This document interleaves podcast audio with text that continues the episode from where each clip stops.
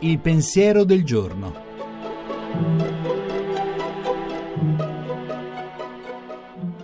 In studio Monica Mondo, giornalista, autore tv.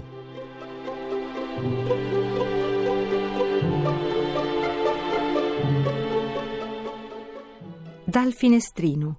Guardare il mondo da un vetro, sbirciando tra le tendine al mattino per ricordarsi che il cielo è un dono, anche se a brandelli.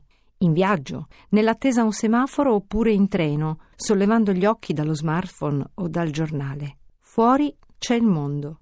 Fuori ci sono case dove vivono uomini e donne che hanno storie di amore, di dolore, di gioia, di fatica, come noi. Chissà che speranze, che paure, che sogni, chissà che ricchezza di umanità.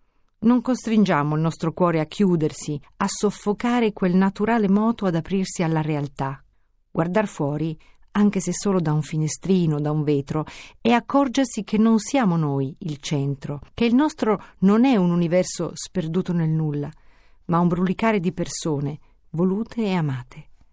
E ci si incammina più leggeri nel giorno, nel mondo che ci attende.